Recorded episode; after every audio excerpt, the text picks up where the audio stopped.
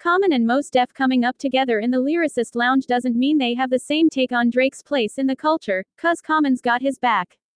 Hot 97's Ebro, Laura Stylez and Peter Rosenberg discussed Yasiin Bey's now viral commentary that Drake's radio-friendly music was tailor-made for department stores and shopping malls, an opinion the Chicago rap staple doesn't actually vibe with.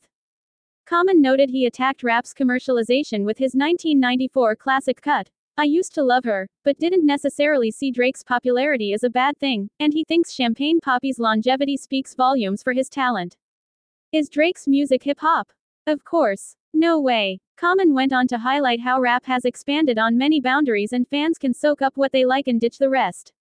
He'll have a chance to put his money where his mouth is soon. He and Pete Rock are releasing a collab album, strictly for the rap purists. We give you the best of football news. Subscribe to this channel now.